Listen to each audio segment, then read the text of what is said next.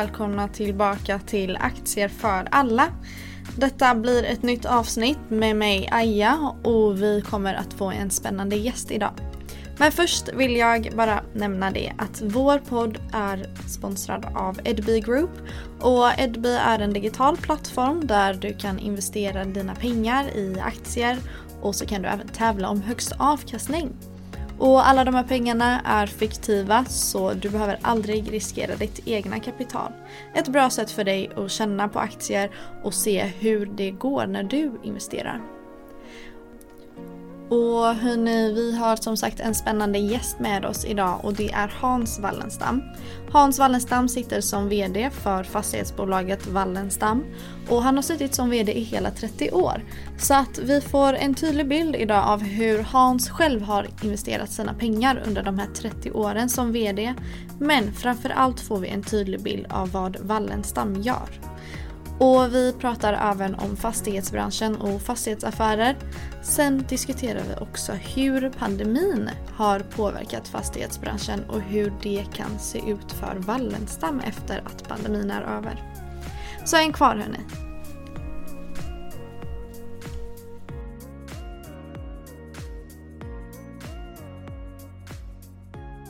Välkommen hit Wallenstam. Hans Wallenstam får jag säga. Hej!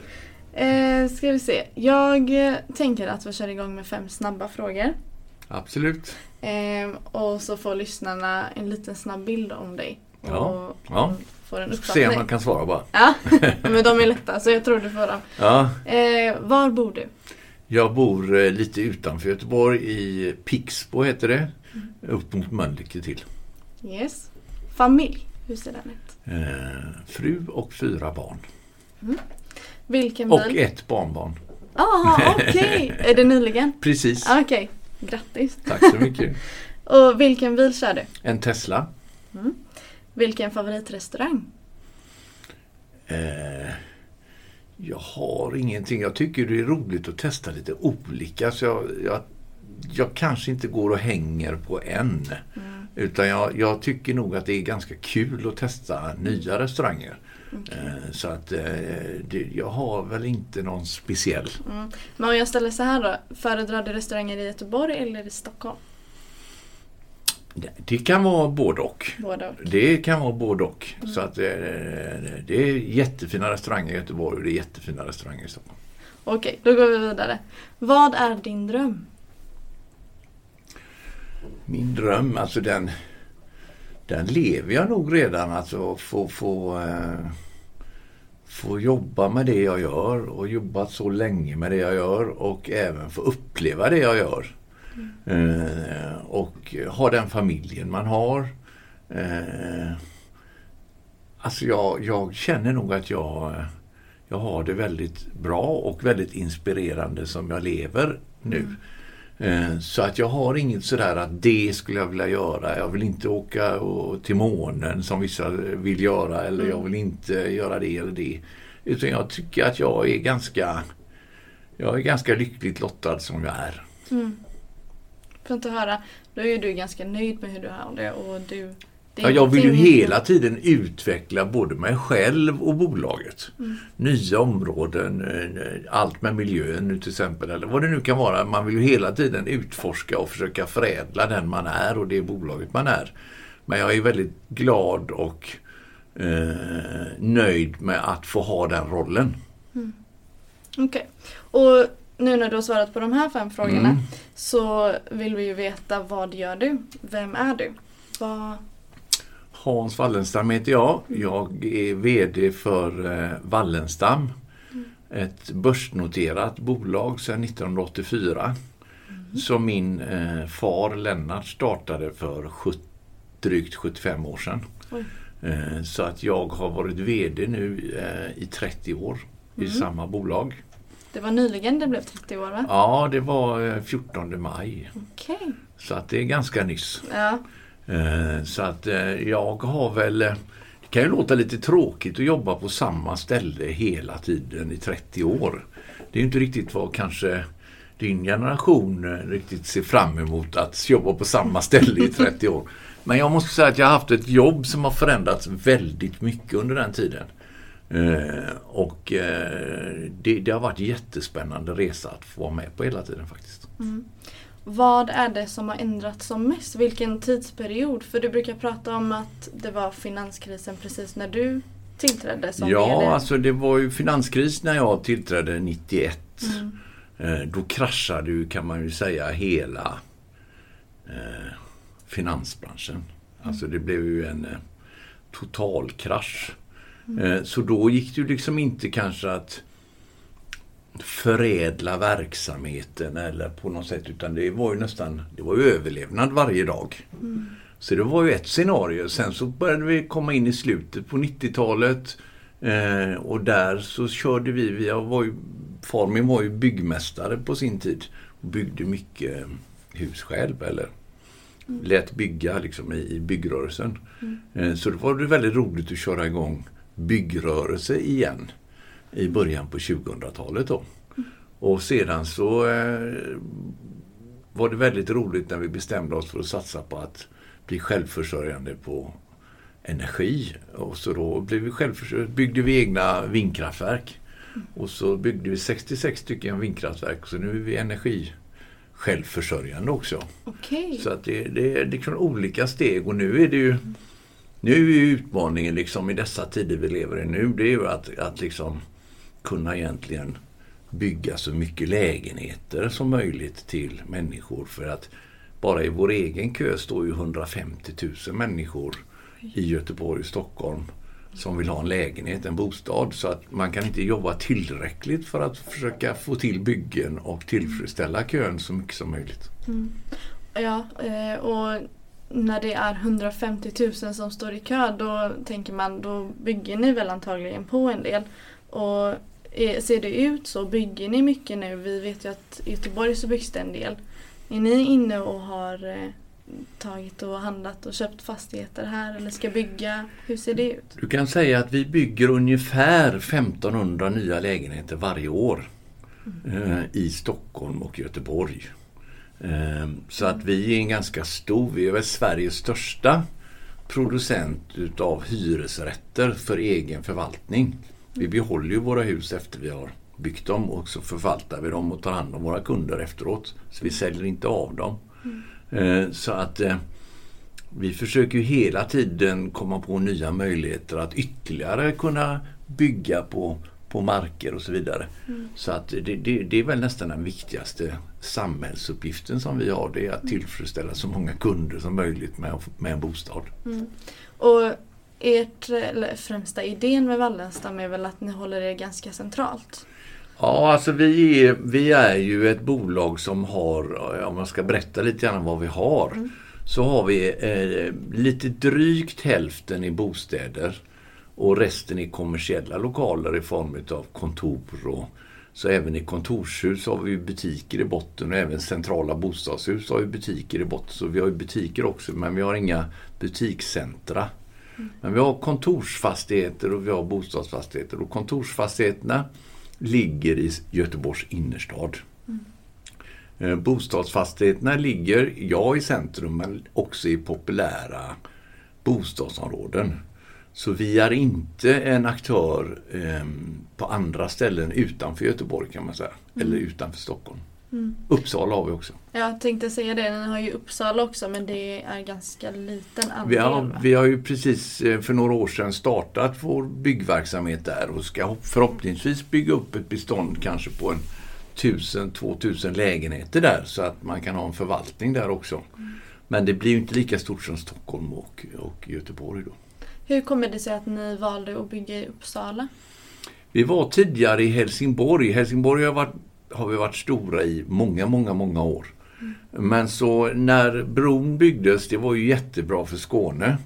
Men då märkte vi att aktiviteten flyttades sakta men säkert ifrån Helsingborg till Malmö-Lund kan man säga, nere i södra delen istället utav, utav eh, eh, eh, Skåne. Mm.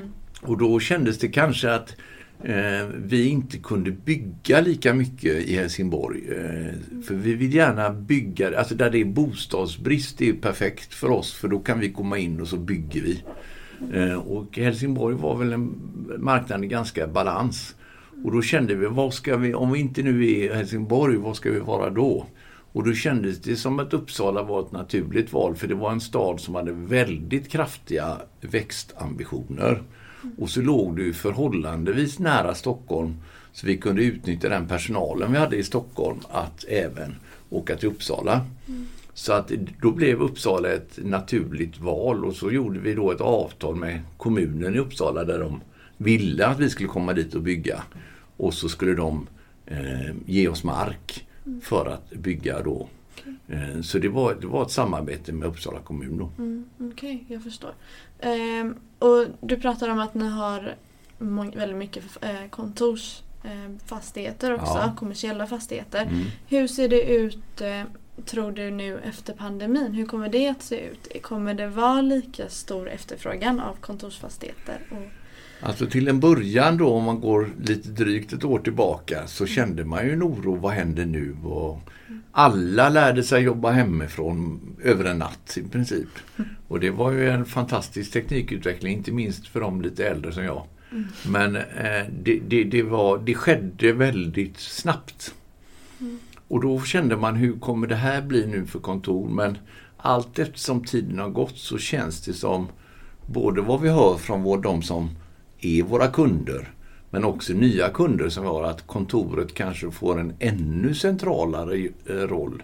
För ska man ha någon form av kultur i ett företag eller att man ska känna en trivsel i ett företag så är det inte bara en dataskärm.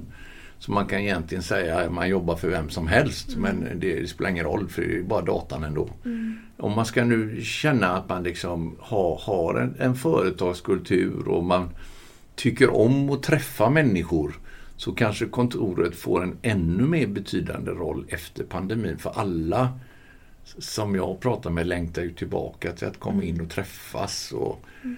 Bara ta en kopp kaffe ihop. Liksom. Mm. Så att nej, vi har en stark efterfrågan på kontor. Mm. Och eh, jag känner att, eh, att eh, kontoren har en viktig roll att spela även i en framtid. Så att jag är inte så orolig för det nu. Mm. Ja, precis som du säger. Det kan ju vara att man har fått en uppfattning av hur viktigt det är att ha ett kontor mm. egentligen. Och liksom att man faktiskt vill ha det. Förut tog man ju det med för givet. Mm. Nu när man inte får åka in mm. Så säger jag, åh vad jobbigt. Jag vill ju komma in liksom. Ja. Eh, så att jag tror att eh, mm. det kanske har mer betydelse nu än innan. Mm. Jag förstår. Eh, och en annan fråga som våra lyssnare... Om jag får lägga en tillägg där. Och speciellt svårt är det för nyanställda. Mm. Alltså sådana som vi har rekryterat. Mm. De, de kommer in och så får de bara se en databilder på alla. Liksom. Alltså de, mm. de har ingenting att förhålla sig till. De har ingenting liksom, att relatera till. Så att eh, jag vill nog säga att det är svårast för de som byter jobb precis om man, om man sitter bara framför datorn. Mm. Så att eh, jag, jag längtar tills kontoren öppnar igen. Mm. Och där kan jag själv flika in att jag har ju nyligen bytt jobb. Mm. Eh, och jag jobbar ju åt sidan som eh, finansassistent för Vioner och mm. då jobbar jag hemifrån. Och jag har ju träffat kollegorna, vissa av dem bara, mm. en gång. Mm. Sen så fick jag min dator och min mm. skärm och allt vad det behövs hemma och så sitter jag nu hemifrån och jobbar och träffar alla via Teams. Mm. Och det är absolut lite annorlunda, det är det ju. Mm. Och självklart tufft så jag kunde absolut relatera ja, det men jag det fattar det. Mm. Jag fattar det. Absolut. Och då får jag lite den här känslan att jag längtar till att faktiskt jobba inne på kontoret. Ja, och träffa dem ja. och höra vad det är för människor. Mm. Men inte bara jobbet utan lite grann vilka ja. man hänger med eller vad mm. man... Ja. Nej men det håller jag med om. Ja. Mm. Eh, ja men tillbaka till den frågan då. Mm. Våra lyssnare hade en fråga som de tyckte var intressant att ta upp. Mm. Och det är hur det ser ut för er liksom i Wallenstam som bolag om ni tittar på andra marknader utanför Sverige? Om det finns något intressant. Vi är ju väldigt eh, rigida, om man får säga så. Mm. Alltså vi hade ju, jag hade ju själv en upplevelse under 90-talet. Vi hade lite hus i Tyskland. Mm. Många förköpte sig under eh, vad ska säga, 80-talet i eh, utlandet. Eh, det var väldigt många som ägde väldigt mycket i andra länder. Eh, det gav mig en väldig erfarenhet att hur tufft det kan bli om det blir strul liksom, som inte är ens hemmamarknaden.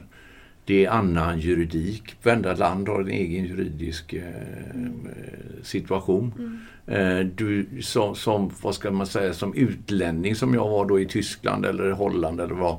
Så får man reda på allting sist. Mm. Det, går, det går internt bland investerarna i landet innan jag får höra något. Så jag är alltid 20 alternativet. Både när jag säljer och när jag köper. Mm. Så att jag har en väldigt stor respekt för att gå utomlands. Det går jättebra när allting går uppåt och det bara går upp, upp, upp, upp. Då spelar det ingen roll vad du äger hus för då är det bara att äga dem. Men skulle det bli lite darrigt i systemet så är det jättejobbigt att inte ha marknadskännedom i väldigt hög utsträckning. Så det har väl gjort att vi har varit lite försiktiga eh, samtidigt som att det vi vill göra finns det ju ingen brist på i Göteborg och Stockholm. Alltså vi kan bygga hur mycket som helst. Så att vi, vi får känna att vi, när vi börjar bli mätta där, vilket är många år bort, så får vi se vad som händer. Men än så länge Göteborg och Stockholm. Okej. Och är det liksom, ni har inte investerat utöver liksom Tyskland tidigare i något annat land? Nej. Utan det är Tyskland? Det är Tyskland. Ja. Finns det liksom, tror du du ser potential i något annat land om du får önska så? Nu Det- kanske det- det är tufft men... Det finns jättemycket potential i andra länder, säkert. Men jag är inte personen att svara på det. Eh, utan eh, det, det, det får andra göra som investerar i de länderna.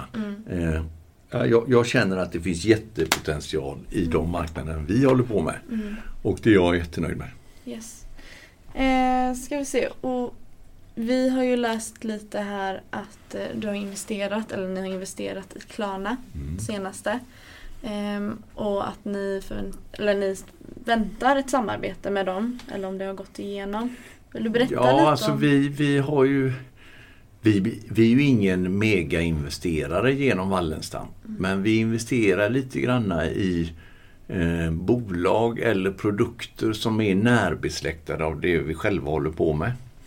Eh, så vi var ju inne i ett bolag som heter Exeter och eh, som skulle göra solceller. Eh, till exempel. Men så valde de att gå mot konsumentled. För vi hade ju tänkt att använda deras teknik på, liksom, på våra fastigheter. Men så det, det gick inte. Så då eh, gick vi ur den investeringen och så är vi med i Convendum till exempel. Eh, som, eh, för det är också rätt nära besläktat med oss. Så där är vi största ägare. Mm. Och sedan så, så när det här tillfället dök upp med Klarna så kändes det som en del i våran, vi är ju pyttesmå investerare där men för oss var det en ganska stor peng. Mm. Men då var det ju att alltså, mer och mer blir betaltjänster och det är inte det är inte bara hyran en gång i månaden utan det blir korttidsuthyrningar på parkeringar, på man vill hyra ett lager en dag eller två.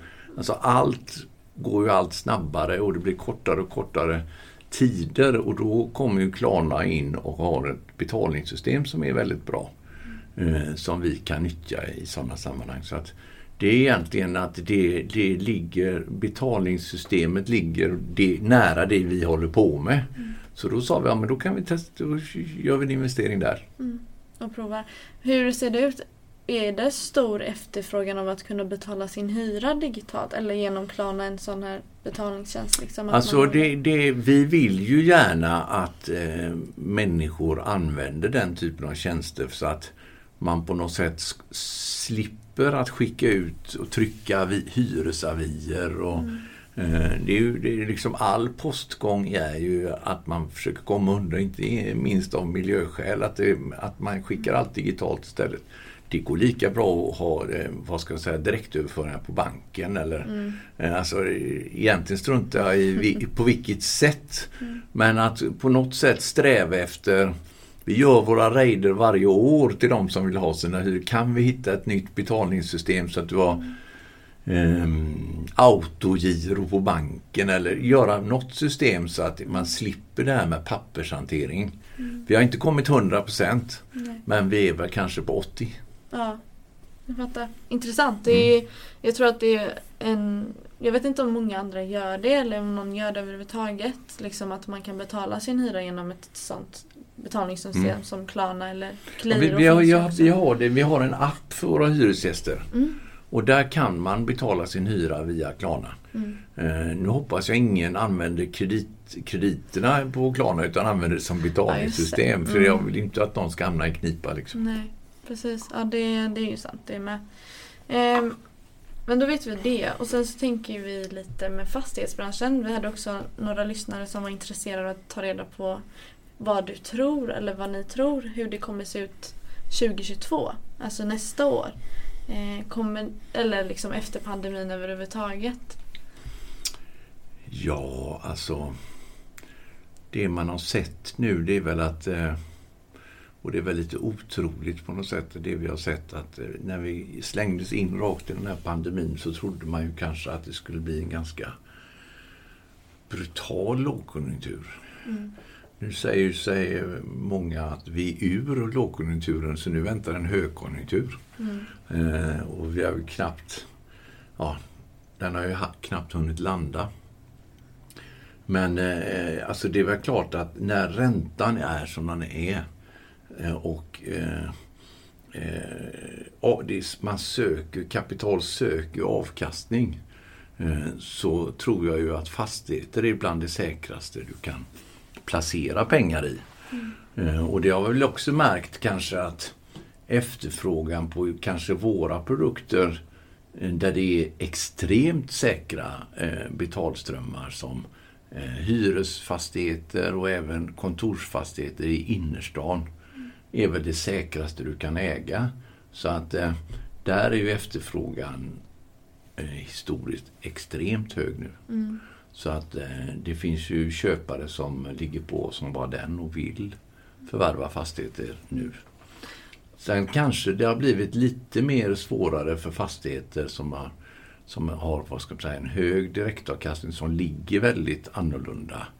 Eh, man är lite räddare för den ifall hyresgästen flyttar eller Mm. sådär. Så då, de har det nog varit lite svårt för och även köpcentra har det rätt tufft. Fastigheterna alltså. Mm.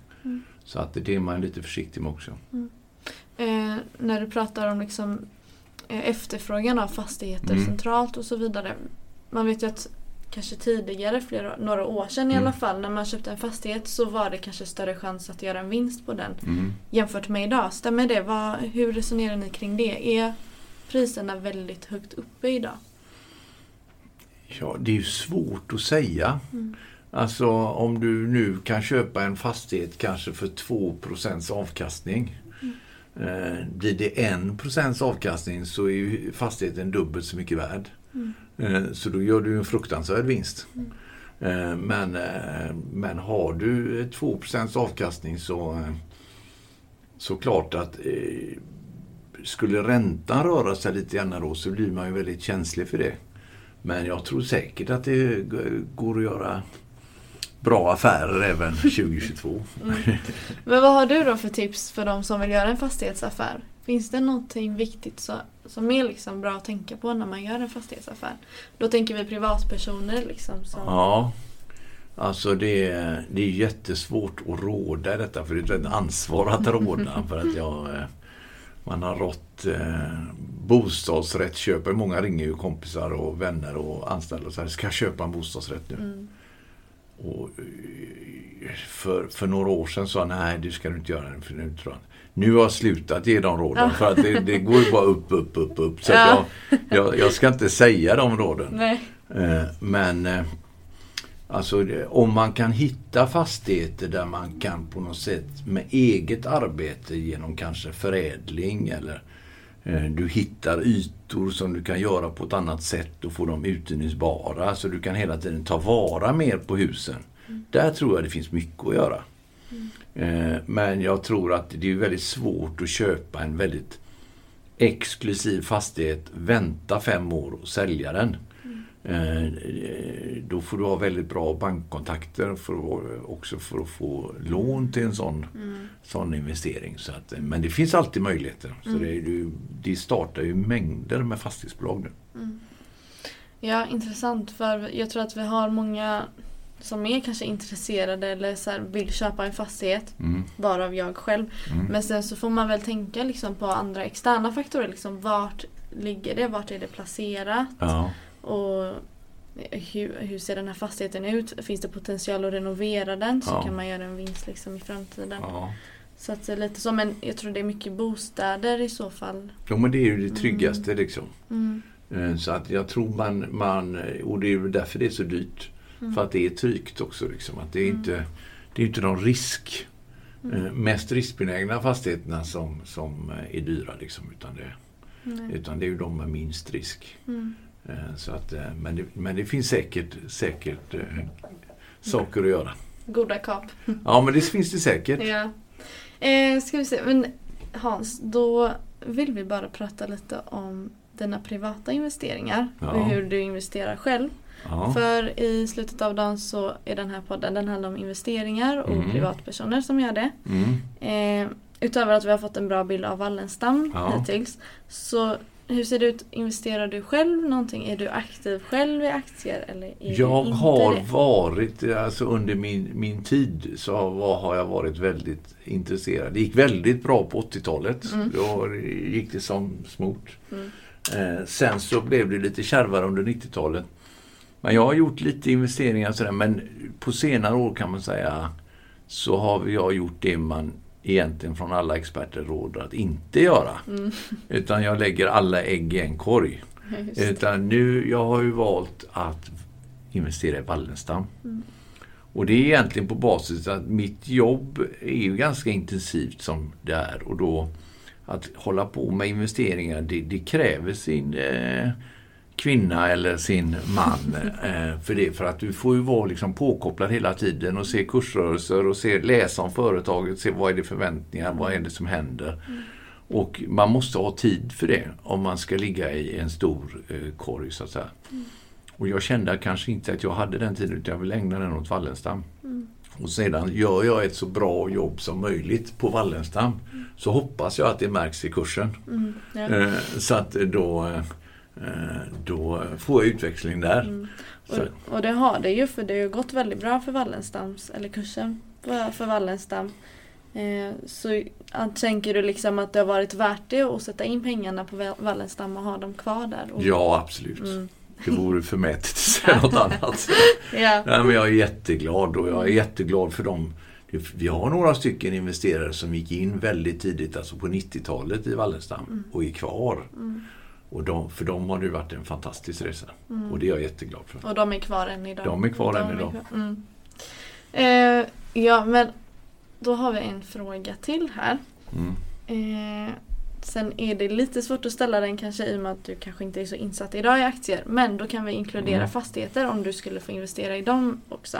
Skulle du få en miljon kronor eller något Mm. större belopp och Mm. du ska få investera dem i vad du vill. Mm. Vart hade du satt in dem i så fall? Eh,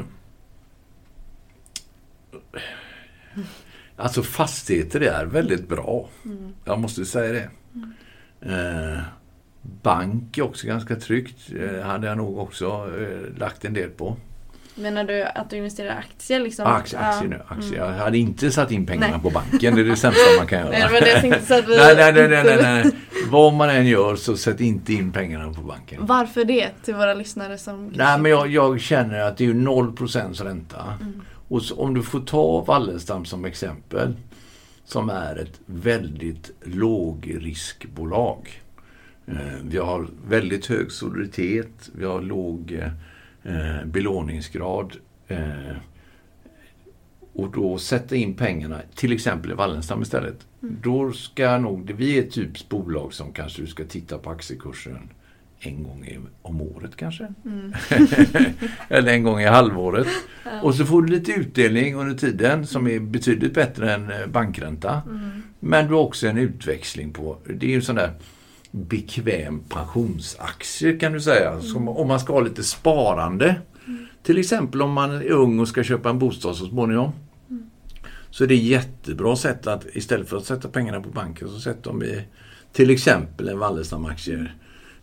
Men det finns de bolagen som man kan välja an, eh, andra bolag som, som är trygga och säkra som Investor eller annat som, är, som känns som också väldigt trygga. Men, men investera pengarna hellre än att sätta dem på banken. Men sätt inte allting i liksom de mest riskbenägna bolagen. För Mm. då kan man ju bli av med allt. Ja, precis.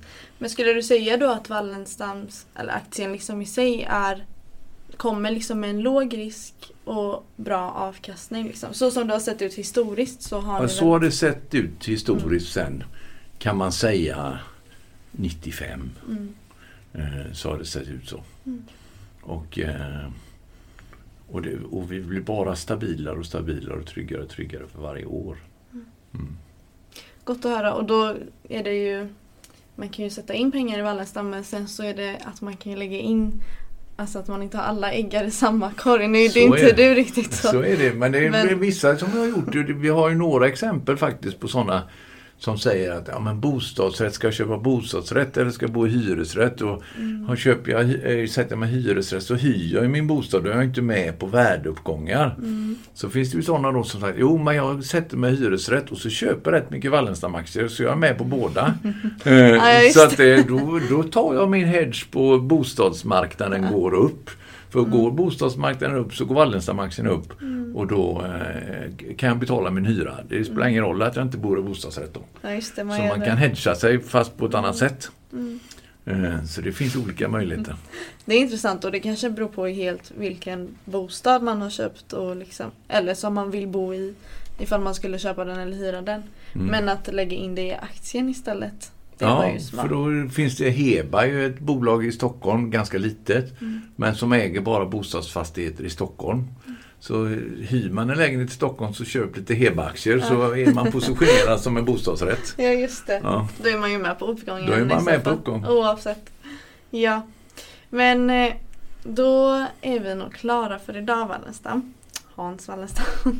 Eh, då vill jag tacka för att du kom hit. Tack så mycket Tack för så att jag fick komma hit. Absolut. Det blir nog ett jätteintressant avsnitt för våra lyssnare.